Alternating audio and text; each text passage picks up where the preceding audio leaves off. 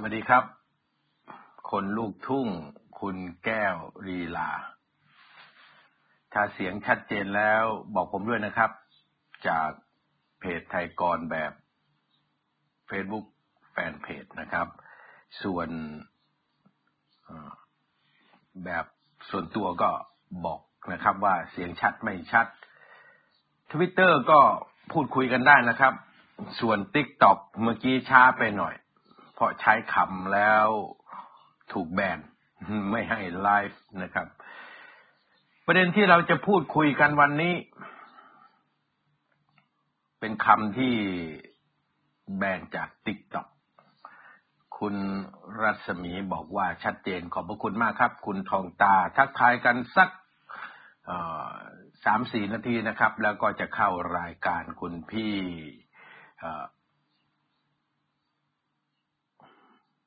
ส่งข้อความเข้ามาแล้วนะครับขอบพระคุณครับสวัสดีคุณพี่ทุกท่านนะครับคุณทองตายศศักดิ์นะครับคุณพลศิรินะครับทักทายกันเมื่อกี้ที่ช้าไปเนื่องจากว่า TikTok เขาไม่ให้ไลฟ์นะครับเพราะว่ามันมีคำที่เขาบอกว่าคำนี้ถูกแบนประเด็นที่เราตั้งกันไว้วันนี้อย่างใน Facebook แบบแฟนเพจและส่วนตัวนั้นก็ตั้งคำว่าประยุทธ์โง่บัดซบหรือฉลาดสุดๆใน Twitter เหมือนกันส่วนใน TikTok ตั้งไม่ได้นะครับบอกเพื่อนๆจาก TikTok ด้วยเลยใช้หัวข้อว่ารู้ทันประยุทธ์แสดงว่าใน TikTok นี่มีการแบนคำว่าประยุทธ์โง่นะครับจึงไลฟ์ไม่ได้ก็ใช้คำว่ารู้ทันประยุทธ์นะครับใน TikTok คุณลุงนะครับคุณภกายรัตน์นะครับบอกว่าเสียงชัดเจนขอบพระคุณมากนะครับจากคุณปายอ้อคุณธรรมพลนวลเขียวนะครับสิ่งที่เราจะพูดคุยกันวันนี้เป็นข้อสังเกตที่อยากจะฝากทุกท่านนะครับที่ติดตามเหตุบ้านการเมืองเนี่ยอยากให้สังเกตดูเราจะไม่ดูจากปรากฏการณ์แต่เราจะดูให้มันลึกลงไปว่าจริงๆแล้วมันเกิดอะไรขึ้นจริงๆแล้วทำไมนายกรัฐมนตรีของเราชื่อประยุทธ์จันทร์โอชานั้นจึงแสดงออกมาในลักษณะเช่นนี้นั่นคือสิ่งที่เราจะไลฟ์กันวันนี้อยากจะบอกทุกท่านนะครับให้ติดตามเรื่องนี้อย่างมีสติดังนั้นผมจึงได้ตั้งหัวข้อวันนี้ไว้ว่าประยุทธ์โง่บัดซบหรือฉลาดสุดๆเราต้องมารู้ทันประยุทธ์กันครับเราต้องมารู้ทันประยุทธ์พอถึงจะชอบไม่ชอบประยุทธ์จันทร์โอชาประยุทธ์จันทร์โอชาก็ยังจะต้องอยู่กับเรา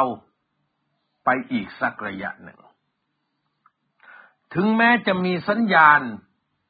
ที่มันแปลกๆแปลงๆออกมาโอ้ขอบพระคุณมากครับคุณกนกวรรณบอกว่ารับฟังจากโตเกียวประเทศญี่ปุ่นนะครับก็ขอให้มีสุขภาพที่แข็งแรงนะครับในช่วงอากาศเปลี่ยนแปลงญี่ปุ่นน่าจะหนาวกว่าไทยนะครับวันนี้สถานการณ์ทางการเมืองนั้นมีสัญญาณอะไรที่ผิดปกติเดี๋ยวผมก็จะไล่เลียงให้ท่านทั้งหลายนะครับได้ทราบติดตามไปเราต้องติดตามการเมืองอย่างรู้ทันและเข้าใจตัดเรื่องอารมณ์ตัดเรื่องความชอบส่วนตัวอคติต่างๆตัดออกไปก่อนถ้าถามผมก็ต้องบอกว่าอคติของผมนี่มีต่อพลเอกประยุทธ์แน่นอนคือผมไม่ชอบพลเอกประยุทธ์เนื่องจากท่านเข้ามามีอำนาจในการบริหารชาติบ้านเมืองปกครองประเทศนี้นั้นท่าน ไม่ได้มาตามวิถีทางประชาธิปไตยท่านเอาปืนป่นมานี่คือสิ่งที่เราไม่ชอบในวิธีการได้มาซึ่งอำนาจนี่ต้องพูดกันตรงๆนะครับส่วนเรื่องส่วนตัวนั้นไม่ได้มีอคติเพราะไม่เคยรู้จักเป็นการส่วนตัวในชีวิตสักครั้งหนึ่งจะได้ยกมือไหว้กันยังไม่มีอย่าว่าแต่พูดคุยกันเลยแม้แต่โอกาสจะยกมือไหว้กันทักทายกันเดินผ่านกันยังไม่มีนี่คือเรื่องของประยุทธ์จันทร์โอชานะครับดังนั้นที่เราจะต้องพูดกันวันนี้เราพูดกันด้วยเหตุผลฉายความจริงให้เห็นเปิดเผยถึงกลยุทธ์และเราก็จะได้มามีข้อสรุปร่วมกันระหว่างท่านที่ฟังการไลฟ์ของผมนี่ทั้งจาก TikTok ทั้งจาก Facebook ทั้งจาก Twitter เนี่ยเราก็จะได้มามีข้อสรุปร่วมกันว่าจริงๆแล้วเนี่ยที่เขาบอกว่าผู้นำโง่เราจะตายกันหมดบางคนบอกว่าประยุทธ์ตั้งแต่มีนายกรัฐมนตรีประเทศไทยนี่29คนแล้วตั้งแต่พญามนงประกรณ์นิติธาดามาจนถึงประยุทธ์จันทร์โอชานั้นประยุทธ์โง่บัดซบที่สุดประชาชนหลายคนพูดอย่างนี้เราก็ต้องมาฉายดูครับว่าประยุทธ์นั้นโง่บัดซบหรือฉลาดสุดๆตรงนี้เราต้องคุยกันผมจะฉายให้เห็นผมจะอธิบายให้ท่านทั้งหลายเห็นว่าปรากฏการณ์กับสิ่งที่มันอยู่เบื้องหลังปรากฏการณ์นั้นมันเป็นความตั้งใจของพลเอกประยุทธ์หรือเป็นการเซตอัพขึ้นเพื่อเบี่ยงเบนอะไรบางอย่างท่านทั้งหลายครับเรามารู้ทันประยุทธ์กันเราเคยรู้ทันนายกรัฐมนตรีมาหลายคนแล้ววันนี้เราต้องมารู้ทันประยุทธ์ตั้งแต่เป็นผู้เผด็จการมาจนกระทั่งมาเป็นนายกรัฐมนตรีจากการเลือกตั้งแบบเผด็จการหลังปี2562เนี่ยเลือกตั้งเดือนมีนาคม2562ก็เป็นมาหลายอย่างได้พิสูจน์ให้เห็นแล้วว่า1พลเอกประยุทธ์ไม่สนไม่แคร์สถานการณ์บ้านเมืองอย่างใดเลยมีประการที่1นะครับประยุทธ์จะสนจะแคร์เพียงแค่เรื่องเดียวนั่นก็คือการรักษาอำนาจของตนเองไว้เท่านั้นเมื่อเราดูเราเห็นว่าจิตใต้สำนึกจิตวิญญาณหรือแม้กระทั่งการปฏิบัติของประยุทธ์จันทร์โอชานั้นไม่ได้คำนึงถึงประโยชน์ส่วนรวมเลยแต่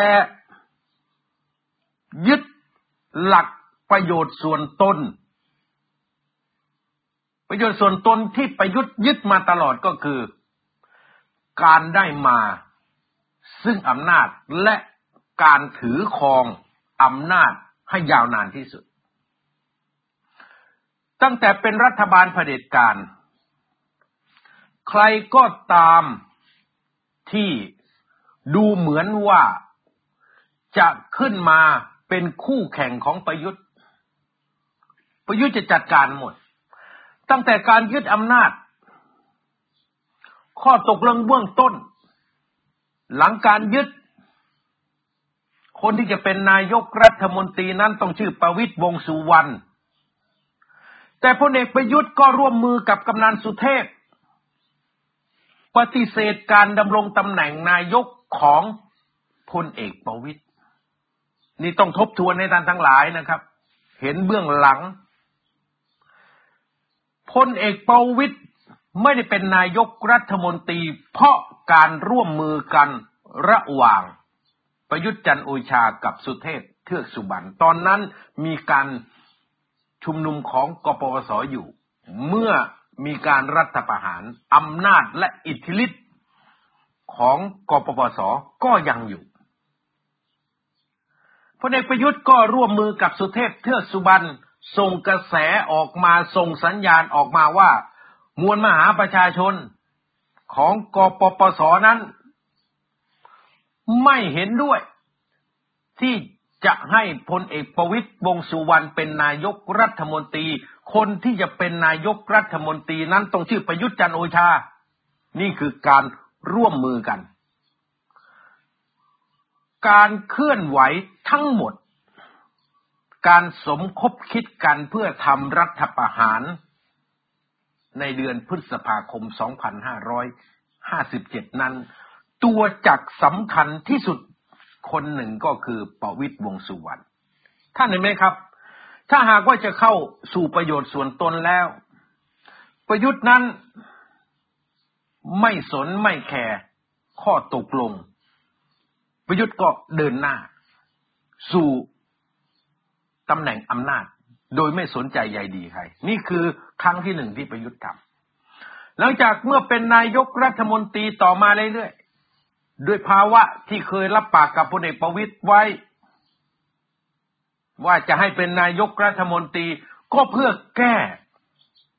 ความขุ่นเคืองใจของประวิตรวงษ์สุวรรณก็มอบตำแหน่งทั้งรัฐมนตรีว่าการกระทรวงกลาโหมมอบตำแหน่งทั้งการดูแลสำนักงานตำรวจแห่งชาติมอบให้ดูทั้งกระทรวงมหาดไทย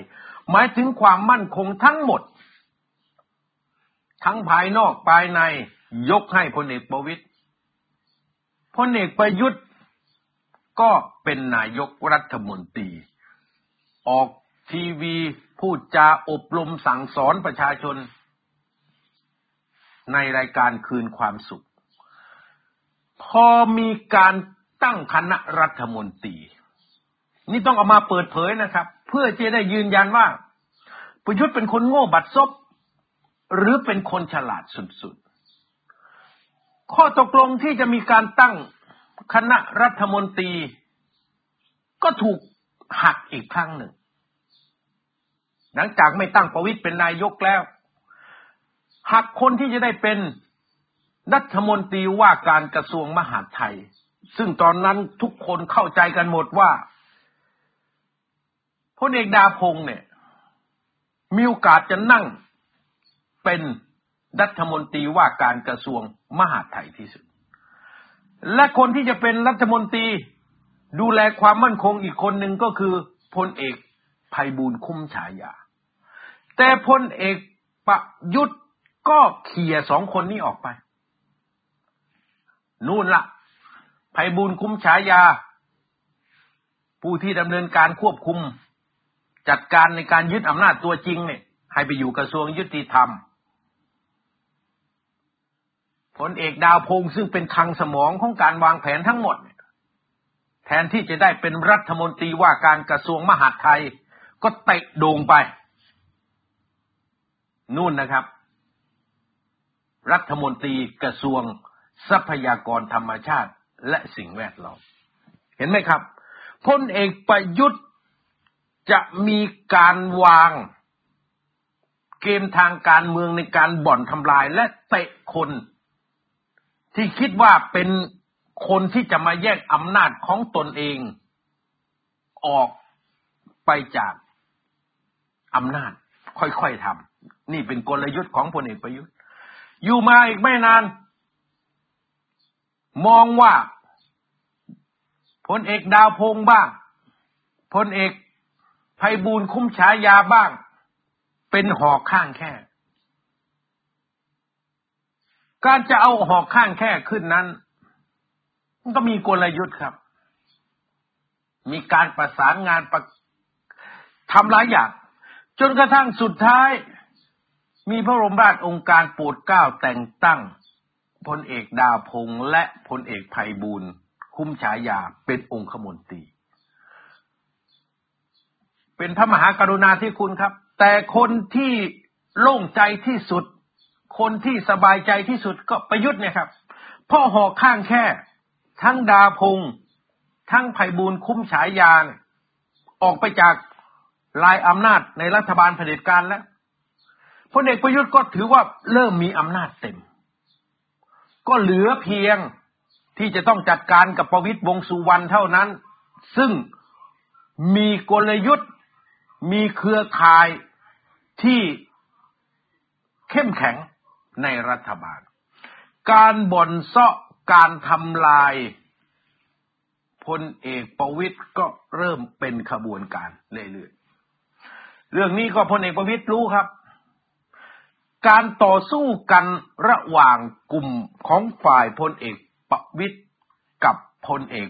ประยุทธ์ก็เริ่มต้นขึ้นนี่ผมอธิบายให้ท่านทั้งหลายเห็นนะครับจะได้รู้ว่าไอ้คนนี้เนี่ยเป็นคนโง่บัดซบหรือเป็นคนฉลาดสุดๆในภาพนอกเราไม่รู้หรอกครับว่าพลเอกประวิตรกับพลเอกประยุทธ์เขาสู้กันแต่ภายในรู้ทุกคนรู้ในพรรคพลังประชารัฐรู้ทุกคนในคณะรัฐมนตรีรู้กันทุกคนว่าประยุทธ์เหยียบเท้าประวิตรประวิตรเหยียบเท้าประยุทธ์ผัดกันเหยียบไปเหยียบมาสิ่งที่มันสะท้อนให้เห็นชัดที่สุดว่าสองคนนี้รบกันแย่งอำนาจกันทางการเมืองก็คือทีมงานสองฝ่ายนั้นเนี่ยพอตั้งแต่ปี 2,500 ไปปลายปี 60 เป็นต้นมาหลังจากประวิตร วงษ์สุวรรณไม่สบายก็เป็นสโตรกนะครับเส้นเลือดตีบในสมองซึ่งทำให้ท่านเนี่ยต้องเดินท่าที่เห็นนี่แหละครับเครือข่ายที่อยู่ติดกับพลเอกประยุทธ์เริ่มเข้ามาควบคุมอำนาจของพลเอกประวิตรความไม่พอใจจึงเกิดขึ้นระหว่างคนใกล้ชิดพลเอกประวิตรกับสมุนแวดล้อมพลเอกประยุทธ์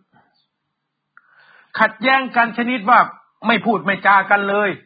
ไม่ติดต่อไม่สัมพันธ์กันเลยยกหูสักครั้งก็ไม่มีเจอหน้าแทบไม่ยกมือไหว้กันแบบว่าผีไม่เผาเงาไม่เหยียบนี่ครับเป็นมาเรื่อยๆนะครับตั้งแต่ปี2560 61จนถึงปี62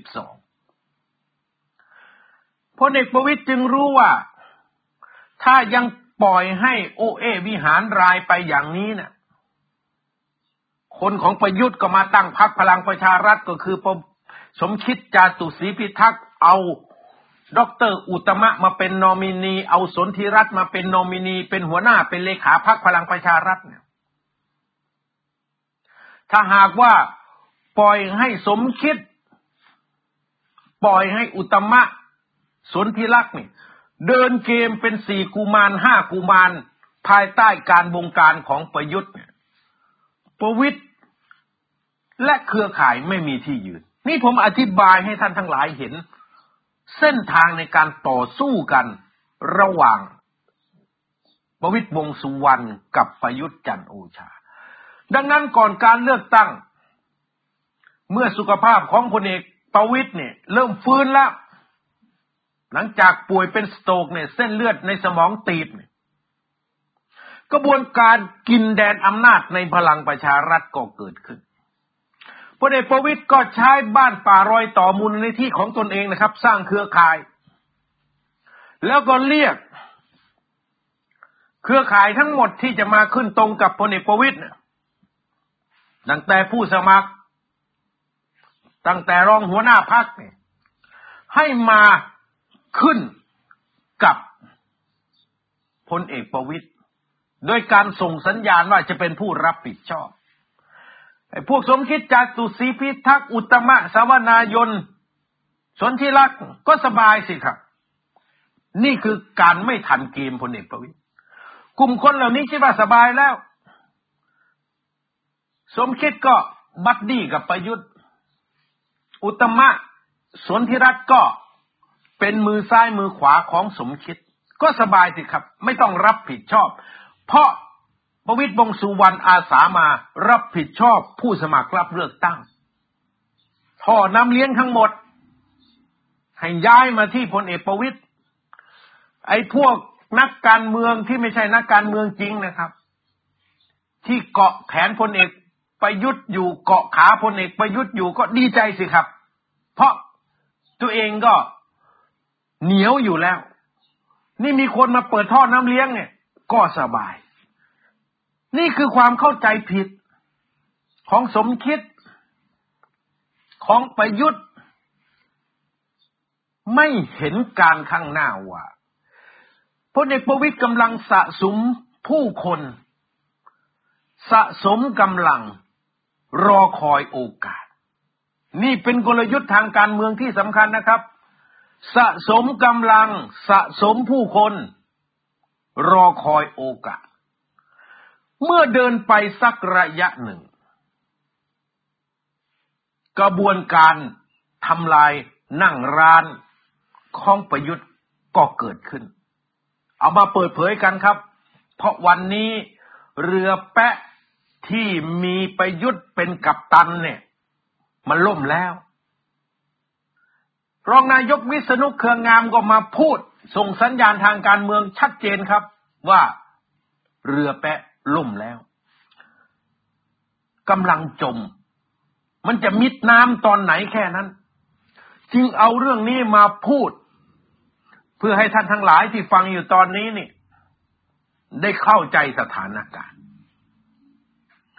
กระบวนการบ่อนทำลายเครือข่ายของประยุทธ์เริ่มต้นเป้าหมายก็คือแค้นเก่าแค้นเก่าของพลเอกประวิตรไม่ใช่ใครที่ไหนครับก็สุเทพเทือกสุบรรณแล้วสุเทพเทือกสุบรรณมีใครอยู่ในครม.ครับก็มีกปปส.ไงณัฐพลทีพสุวรรณรัฐมนตรีว่าการกระทรวงศึกษาธิการจึงกลายเป็นเป้าสำคัญเพราะพุทธิพงษ์บุญกันน่ะยังตัวเล็กแต่ณัฐพลทีพสุวรรณนี่เป็นปาร์ตี้ลิสต์บัญชีรายชื่อเบอร์หนึ่งของพรรคพลังประชารัฐการล้างแค้นจึงเกิดขึ้นข้อมูลความผิดพลาดในการเป็นรัฐมนตรีว่าการกระทรวงศึกษาธิการถูกส่งผ่านจากเครือข่ายของพลเอกประวิตรพูดไว้ให้เป็นความเป็นธรรมกับพลเอกประวิตรว่าพลเอกประวิตรจะรู้หรือไม่ไม่ทราบผมยืนยันนะครับว่าไม่รู้ว่าท่านจะทราบหรือไม่ทราบแต่ที่มันเกิดขึ้นก็คือเครือข่ายลูกสมุนของพลเอกประวิตรส่งข้อมูลความล้มเหลวความไม่ชอบมาพากลในการบริหารกระทรวงศึกษาธิการของณัฐพลทีพสุวรรณให้พรรคฝ่ายค้านเมื่อความเป็นจริงอย่างนี้เราก็ไม่รู้ว่าตัวพลเอกประยุทธ์รู้หรือไม่แต่ในความเชื่อทางการเมืองของผมนั้นผมค่อนข้างที่จะแน่ใจว่านี่คือยุทธวิธีในการบ่อนทำลายเมื่อเริ่มจัดการณัฐพลทีพสุวรรณก็สำเร็จสิครับสหบาทากระทืบซ้ำเครือข่ายทั้งหมดที่อยู่ตรงข้ามกับรัฐบาลของประยุทธ์ก็เริ่มถล่มณัฐพลพลเอกประวิตรเริ่มรอยตัวถอยนี่คือขั้นที่หนึ่งในการทำลายโครงสร้างอำนาจของประยุทธ์จันทร์โอชาประยุทธ์จันทร์โอชาอาจจะไม่ได้สังหรณ์ใจเรื่องนี้นี่เราพูดไม่ได้ที่พูดไม่ได้เพราะว่าอาการของประยุทธ์ณเวลานั้นเนี่ยยังอยู่ในภาวะหยิ่งพยองพองขนอยู่แต่กระบวนการที่มันเริ่มชัดเจนที่สุดก็คือการร่วมมือกันระหว่างพลเอกประวิตรกับกลุ่มสามมิตรในการทำลายสมคิดจาตุศรีพิทักษ์ท่านทั้งหลายครับนี่คือหมากที่สองที่ประวิตรวงษ์สุวรรณเคลื่อนเข้ามาเพื่อจะเอาอำนาจเต็มทั้งหมดหลังจากที่ประยุทธ์ยึดอำนาจไปให้เป็นรองนายกรัฐมนตรีรอย ไม่มีกระทรวงทบวงกรมควบคุมให้กุมนโยบายเรื่องน้ำนั่นคือการเอาคืนครั้งที่สองก็อย่างที่ท่านทั้งหลายทราบแล้วครับประวิตรสามมิตรร่วมกันจัดการจนสมคิดก็อยู่ไม่ได้อุตตมะต้องลาออกจากการเป็นหัวหน้าพรรค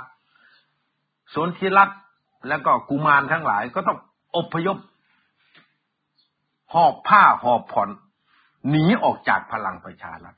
และวันนั้นประวิตรวงษ์สุวรรณก็นั่งเป็นหัวหน้าคนที่ร่วมมือกันโค่นสมคิดแล้วก็คือทำลายนั่งร้านของประยุทธ์ด้วยก็คือกลุ่มสามมิตรของสมศักดิ์เทพสุทินน่ะก็มานั่งเป็นเลขาธิการพรรคอนุชานาคาสายมานั่งท่านทั้งหลายเห็นไหมครับประวิตรค่อยๆกินแดนอำนาจมาเรื่อยๆจนกระทั่งยึดกลุ่มพรรคพลังประชารัฐได้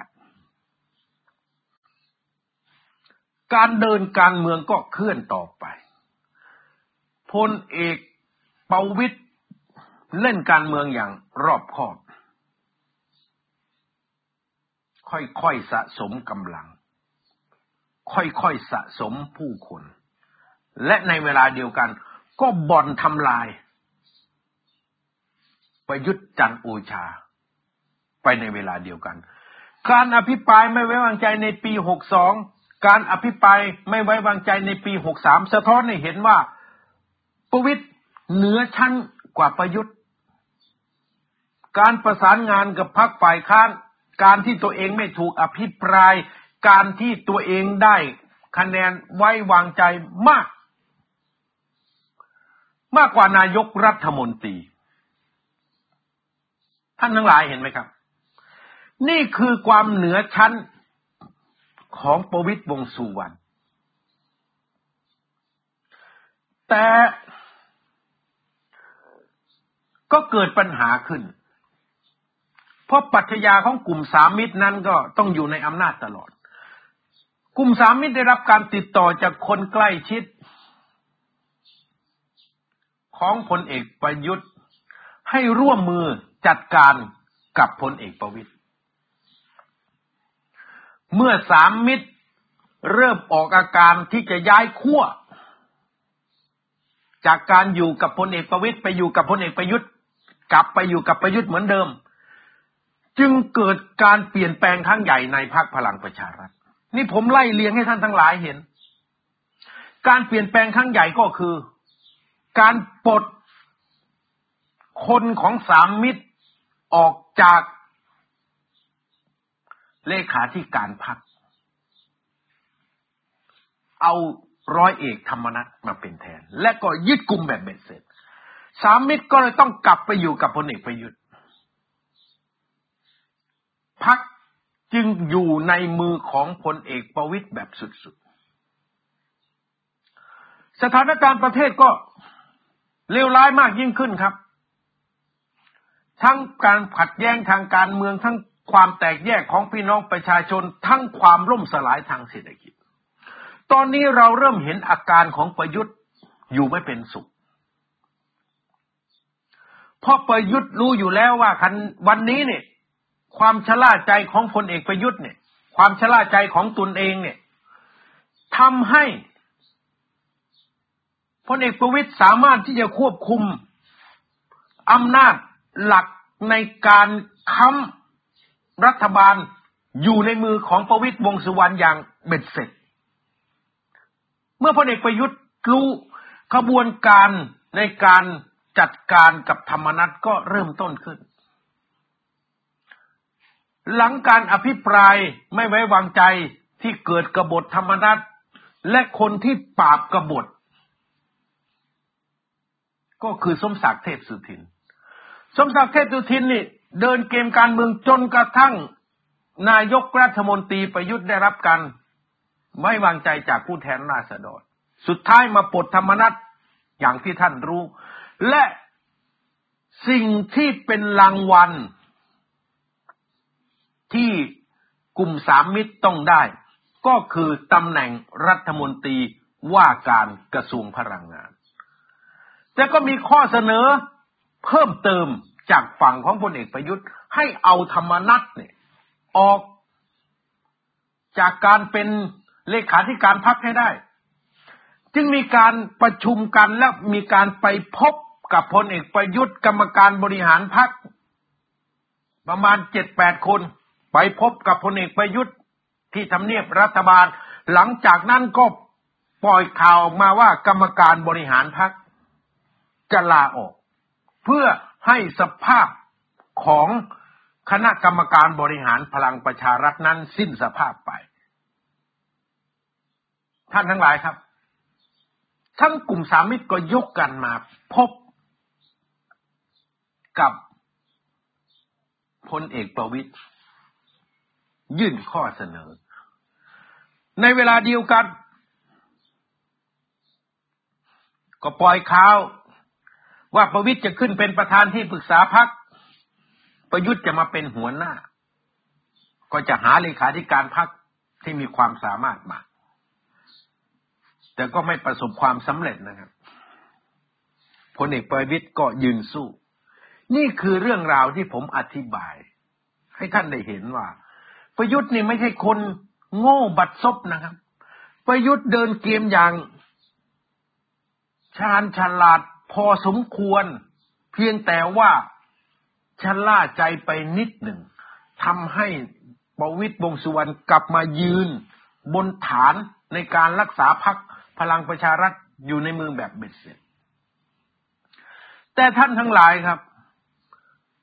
ทำไมประชาชนจึงเห็นอาการของพลเอกประยุทธ์แสดงออกมาแบบบ้าๆบอๆยิ่งในช่วงหลังเนี่ยออกบัตรสีบัตรเถลิงบ้าๆบอๆไม่เหมาะสมที่จะเป็นนายกรัฐมนตรีเลยคุยกับปูคุยกับกบบอกชาวบ้านไปเลี้ยงไก่บอกชาวบ้านที่อยู่ในพื้นที่จังหวัดยะลาให้ไปเลี้ยงปูทะเลหลายคนก็มองว่าพลเอกประยุทธ์โง่บัดซบเพราะจังหวัดยะลาน่ะไม่มีพื้นที่ติดทะเลแต่พลเอกประยุทธ์กลับบอกพี่น้องชาวจังหวัดยะลาให้ไปเลี้ยงปูทะเลไม่ติดทะเลจะไปเลี้ยงที่ไหนอาการบ้าๆบอ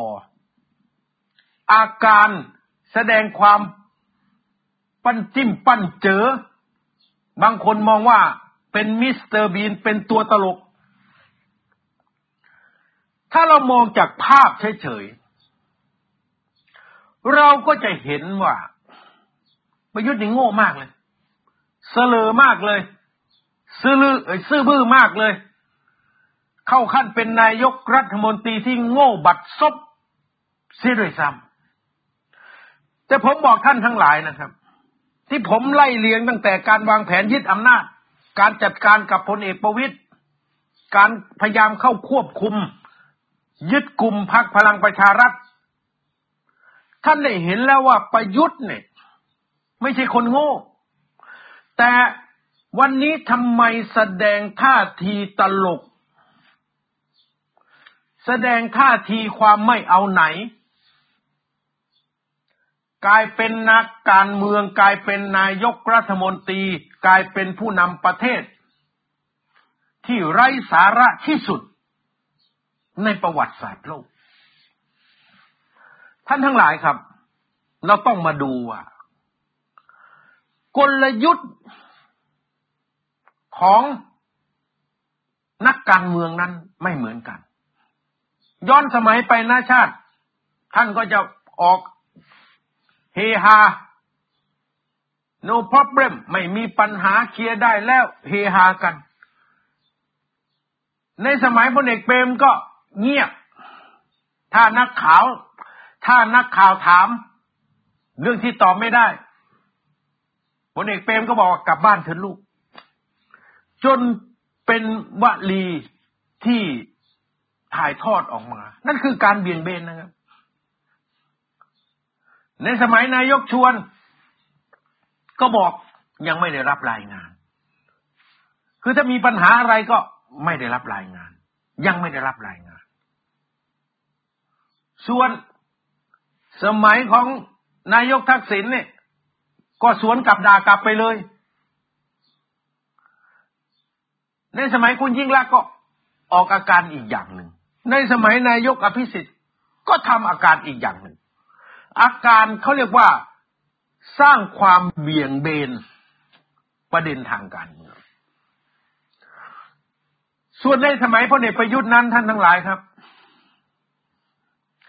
กระบวนการในการเบี่ยงเบนความสนใจของพี่น้องประชาชนต่อปัญหาทางการเมืองซึ่งวันนี้เนี่ยประเทศไทยมีปัญหาทางการเมืองหลักอยู่3เรื่อง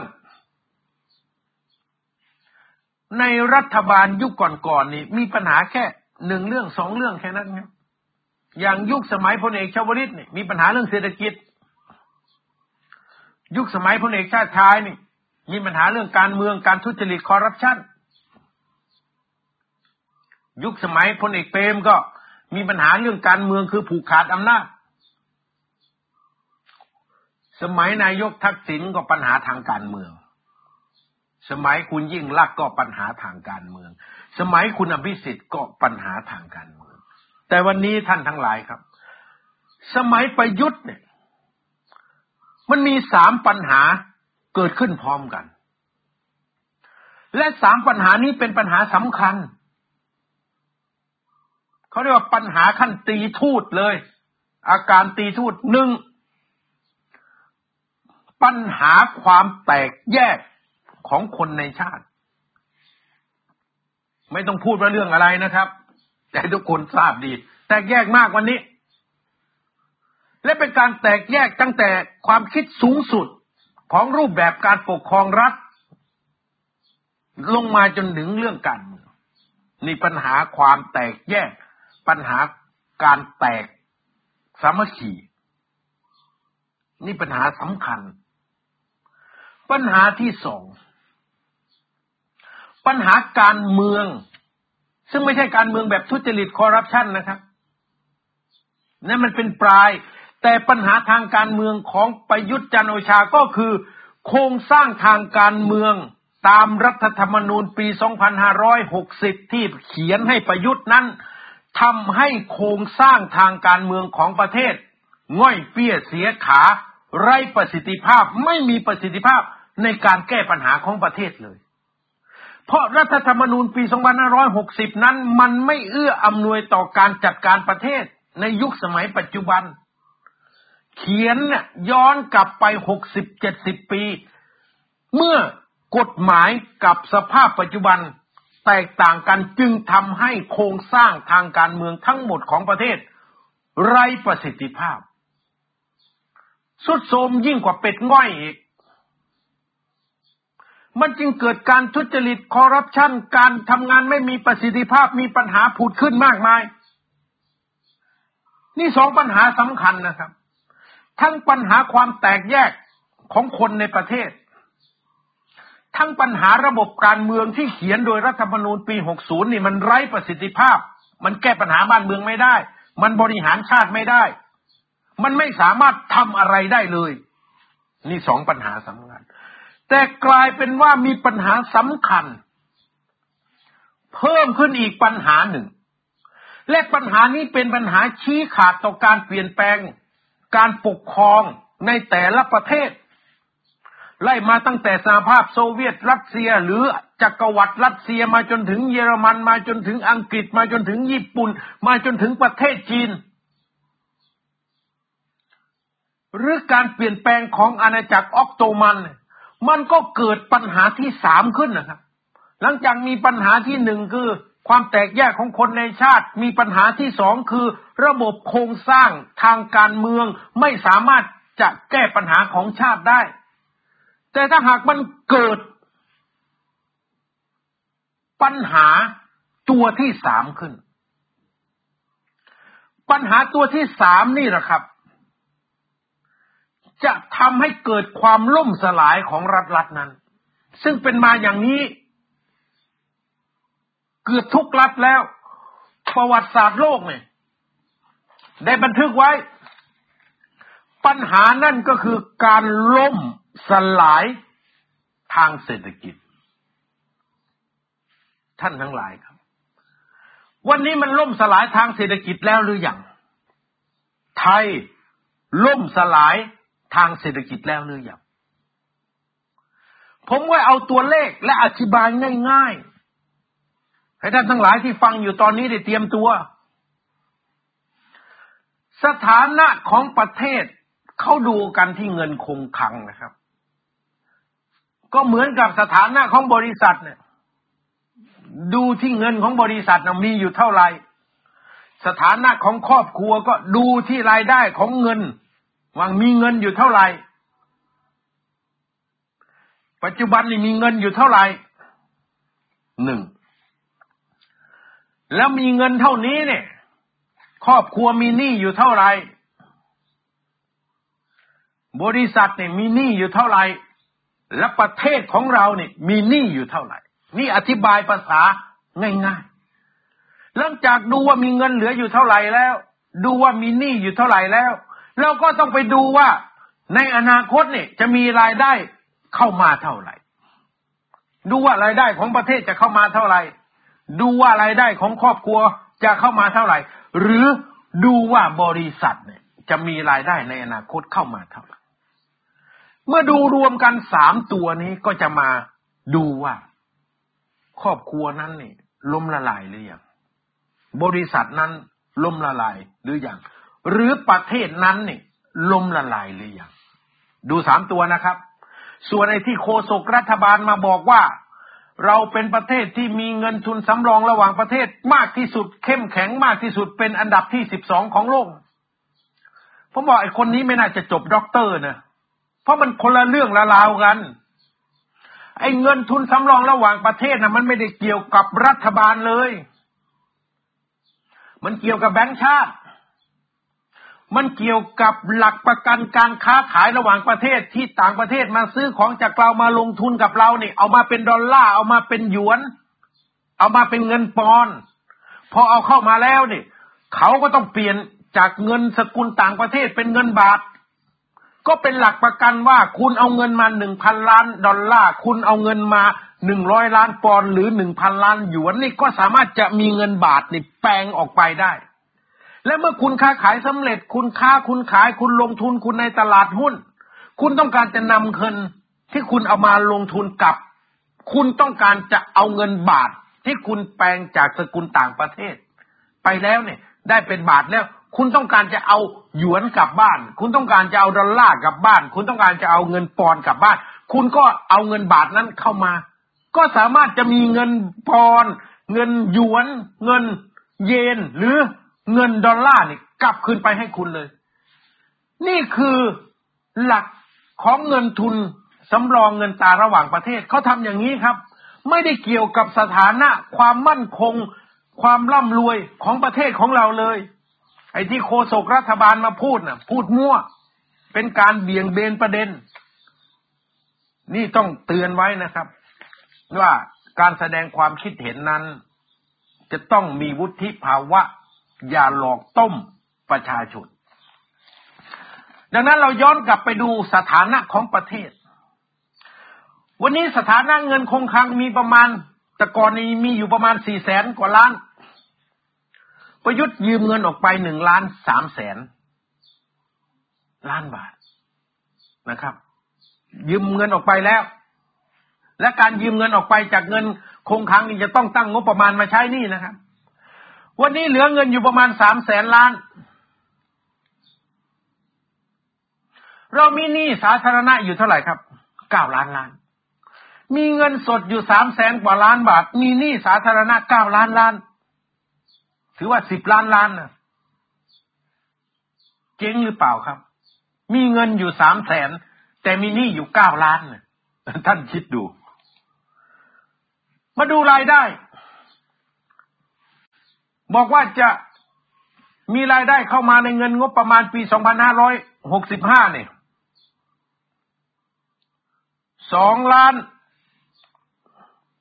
2,400,000,000 ล้านบาทคือตั้งงบไว้3,100,000,000 ล้านขาดทุน700,000,000 ล้านจะต้องไปหากู้มาเสริม แต่วันนี้ครับกลายเป็นว่ารายได้ไม่เข้าเพราะเก็บภาษีไม่ได้ประมาณการว่าเก็บภาษีไม่ได้นี่ไตรมาสหนึ่ง3 เดือนเนี่ยครับภาษีมูลค่าเพิ่มภาษีบุคคลธรรมดาภาษีหักหน้าที่จ่ายรวมทั้งหมดนะครับภาษีทั้งหมดเนี่ยไตรมาสละ300,000,000,000 บาท4ไตรมาสก็1.2 ล้านคาดว่าเก็บเงินไม่ได้1,200,000,000,000 บาทภาษีไม่เข้าเป้ารวมกับเงินที่ยังขาดดุลงบประมาณอีก700,000,000,000รวมกันแล้วก็1,900,000,000,000 บาทคิดง่ายๆก็คือเงินขาด2,000,000,000ในปีงบประมาณ2565นี่เงินขาด2,000,000,000นะครับแล้วรัฐบาลแก้ยังไงรัฐบาลนี่มีการออกประกาศกระทรวงการคลังขยายเพดานหนี้สาธารณะจาก 60% ต่อ GDP เป็น 70% ต่อ GDP ออกประกาศวันที่ 20 กันยายน 2564 และในวันที่ 28 กันยายน 2564 คณะรัฐมนตรีก็อนุมัติแผนบริหารหนี้สาธารณะและให้กู้เงินเพิ่มอีก 1,340,000,000 บาทหลังวันที่ 28 กันยายน 2564 รัฐมนตรีว่าการกระทรวงการคลังซึ่งวันนี้หายหัวไปแล้วครับวันนั้นออกมาแถลงว่าเราจะต้องกู้เงิน 1,300,000,000 บาทยืนยันและต้องกู้ด่วนวันนี้วันที่เท่าไหร่ท่านทั้งหลายครับวันนี้วันที่ 17-18 ธันวาคมแล้วนี่พูดตั้งแต่เดือนกันยายนพรก.เงินกู้ก็ไม่ออกพรบ.เงินกู้ก็ไม่ออกต้องถามว่ารัฐบาลพลเอกประยุทธ์ทำไมไม่กู้เงินก็ไม่มีเงินนี่ครับทำไมไม่กู้นี่คือสิ่งที่เป็นจุดที่ส่อให้เห็นความเลวร้ายที่สุดในโครงสร้างระบบเศรษฐกิจหลักของประเทศ GDP ของประเทศเรามี18 ล้านล้านเรามีหนี้สาธารณะประมาณ9 ล้านล้านคิดเป็น10 ล้านล้านเรามีหนี้ครัวเรือนประมาณ14 ล้านล้านคิดเป็นประมาณ15 ล้านล้านเรามีหนี้ทั้งหมดทั้งหนี้ประเทศทั้งหนี้ประชาชนนี่25 ล้านล้านแต่เรามี GDP ทั้งประเทศเนี่ยแค่18 ล้านล้านวันนี้เราหนี้ท่วมนะครับ7 ล้านล้านแล้วถ้ามาดูส่วนของรัฐบาลนี่เรามีเงินเพียงแค่300,000,000,000 บาทแต่เรามีหนี้นี่เกือบ10 ล้านล้านเนี่ยมันหนี้ท่วมแล้วเราไม่มีปัญญาที่จะหาเงินมาใช้เพราะว่าปีนี้นี่เราขาดรายได้อีก2 ล้านล้านที่รัฐบาลจะกู้เงินเพื่อจะอัดเข้าไป 1,340,000,000,000 บาทจนวันนี้ยังไม่กู้ท่านทั้งหลายเห็นจุดที่ส่อให้เห็นว่ามันกำลังเกิดวิกฤตใหญ่ทางเศรษฐกิจไหมครับดังนั้นผมจึงอนุมานว่าการที่ประยุทธ์แสดงอาการบ้าๆบอๆคุยกับปูบอกชาวบ้านไปเลี้ยงไก่พูดตำป่าตำดงไม่เข้าลกเข้าพงก็ออกทะเลเพราะอะไรครับเพราะประยุทธ์ต้องการแสดงความเป็นตัวตลกประยุทธ์ตั้งใจให้ตัวเองเป็นคนโง่บัดซบประยุทธ์ตั้งใจให้ประชาชนนี่หันมาสนใจพฤติกรรมบ้าๆบอๆของตนเองเพื่อที่จะเบี่ยงเบนจากประเด็นสำคัญก็คือวันนี้ระบบเศรษฐกิจกำลังล่มสลายไงครับผมให้ตัวเลขง่ายๆให้ท่านไปคิดมีเงิน 300,000 เป็นหนี้9 ล้านกับ10 ล้านเนี่ยมันอยู่ได้ไหมล่ะครับบอกว่าจะมีเงินเข้ามา 2,400,000,000,000 บาทแต่วันนี้เงินไม่เข้าก็ 1,200,000,000 เก็บเงินไม่ได้บวกกับที่ต้องไปกู้อีก 700,000 ล้านวันนี้งบประมาณรายจ่ายปี 2565 ขาดไปแล้ว 2,000,000,000 บาทเห็นไหมครับมันผีซ้ำด้ามพลอย วันนี้ที่มีเพดานเงินกู้ไม่เกิน 70% ของ GDP ผมว่าไม่พอแล้วครับอีกไม่นานพลเอกประยุทธ์ต้องออกประกาศกระทรวงการคลังขยายเพดานหนี้สาธารณะจาก 70% ของ GDP อาจจะขึ้นไปถึง 90% ไม่อย่างนั้นเนี่ยไม่มีทางที่จะบริหารประเทศไปได้เลยเราจึงเห็นอาการบ้าๆบอๆของพลเอกประยุทธ์มากยิ่งขึ้นท่านเชื่อเถอะอีกไม่นานพลเอกประยุทธ์และสมุนบริวารก็จะมาคิดมุกใหม่ก็จะมาคิดคอนเซปต์ใหม่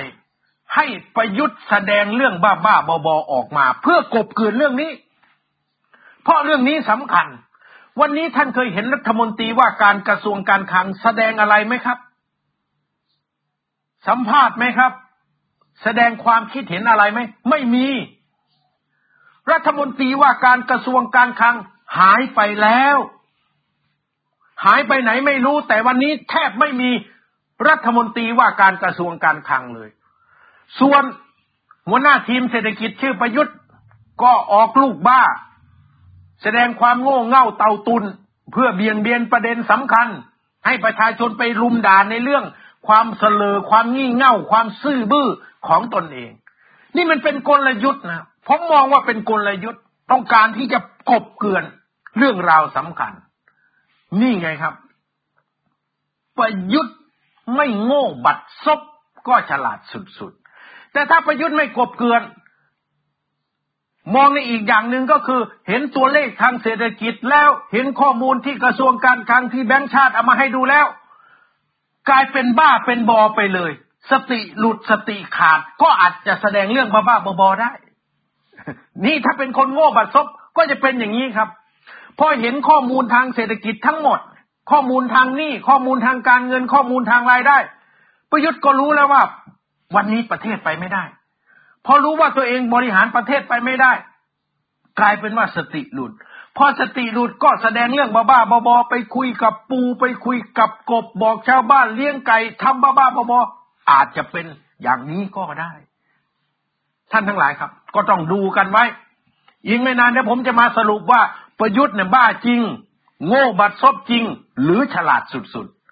ๆก็ต้องขอบพระคุณทุกท่านนะครับวันนี้ที่ฟังการไลฟ์ของผมทางด้าน Facebook Twitter แล้วก็ TikTok ก็ขอให้ทุกท่านนะครับมีสติฟังผมแล้วก็ไปเตรียมตัวรับมือกับสถานการณ์วิกฤตเศรษฐกิจถึงขนาดชาติล่มสลายนี่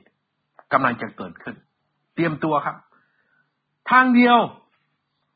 ที่จะแก้ปัญหานี้ได้คือเปลี่ยนนายกเปลี่ยนรัฐบาลถ้ายังมีประยุทธ์เป็นนายกอยู่ยังมีรัฐบาลแบบนี้อยู่ผมบอกเลยครับหนีไม่พ้นระบบเศรษฐกิจไทย